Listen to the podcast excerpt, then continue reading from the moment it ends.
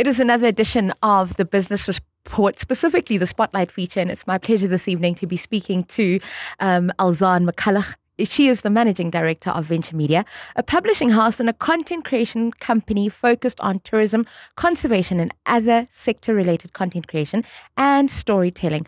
Born in independent Namibia, her love for the country and its natural wonders is unsurpassed and was the driving force towards her career path in tourism and conservation storytelling. Elzanne is active in many conservation communications and documentary film projects and is a member of the Ministry of Environment, Forestry and Tourism's Nature Conservation Board. Elzanne, what a pleasure. Thank you for having me, Laimi.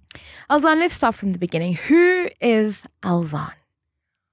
What a difficult question. How do you summarize yourself? Um, born and raised in Namibia, went to Eros Primary School, um, Windhoek High School.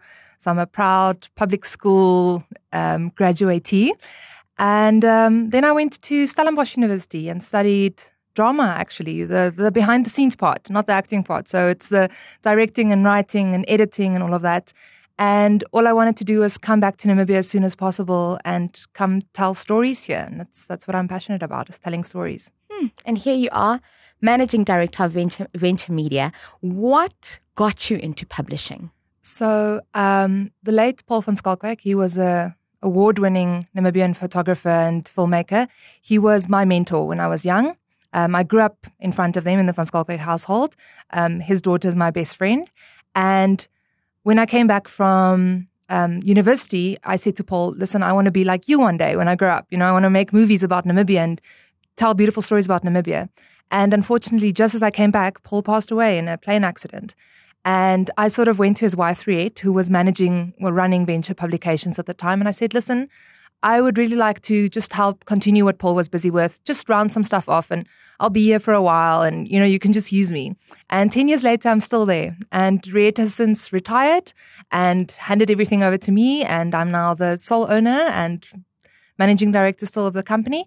And it was really Paul's um, sort of inspiration and the way that he told stories that made me want to come here and and sort of continue what he was doing. And with Riet's help, and Riet ran this com- company for 30 years or 25 years, um, I really learned about what stories are important and what voices are important and how to share stories of significance. Mm. Um, and that's our motto at Venture Media now. It's stories that matter. That's that's what we aim to do.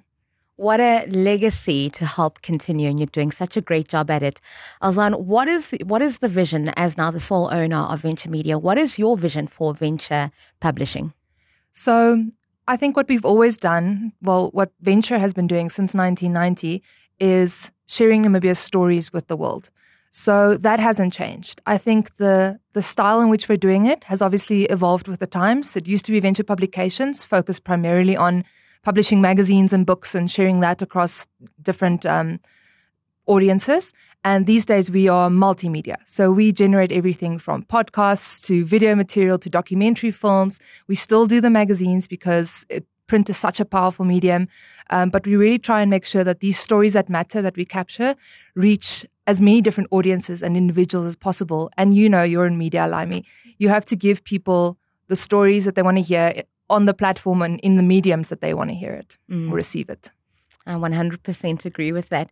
Elzanne, what do you believe is the future of publishing in Namibia? I think um, publishing got a bad rep a couple of years ago. People said print is dead and it's dying. But what happened was the thing that was going to kill print was the digital era.